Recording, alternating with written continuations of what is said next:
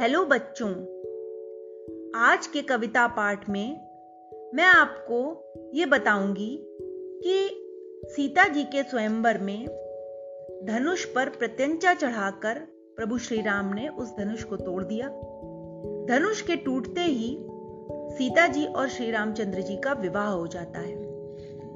विवाह होने के उपरांत अचानक वहाँ पर ऋषि परशुराम प्रकट हो जाते हैं। वो बहुत क्रोध में होते हैं और वो फिर से क्षत्रियों का समूल नाश करने के लिए तत्पर हो जाते हैं। उनके क्रोध को प्रभु श्री राम अपनी विनम्रता से शांत करते हैं और उन्हें अपने सत्य रूप के दर्शन भी कराते हैं।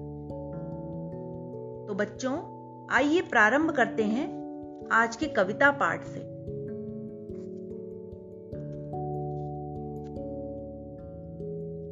रंग भूमि आई वैदेही, संग सखी सब परम सनेही।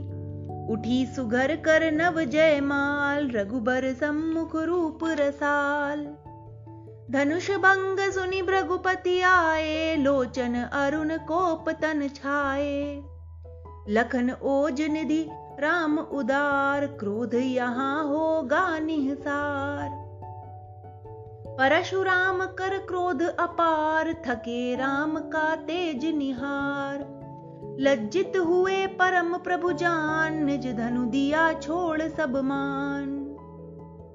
सुगर राम नैनाभिराम ये, भूषण भूषित रूप धाम ये। दूल्हा वेश अनुप उदार, बसे ही है ये चिर सुकुमार। तो बच्चों, इस प्रकार इस कविता पाठ में भगवान राम ने श्री परशुराम जी का मान भंग किया और उन्हें अपने रूप के दर्शन कराए, जिससे वे अपने धाम को वापस लौट गए। तो ये था आज का कविता पाठ। Okay, bye.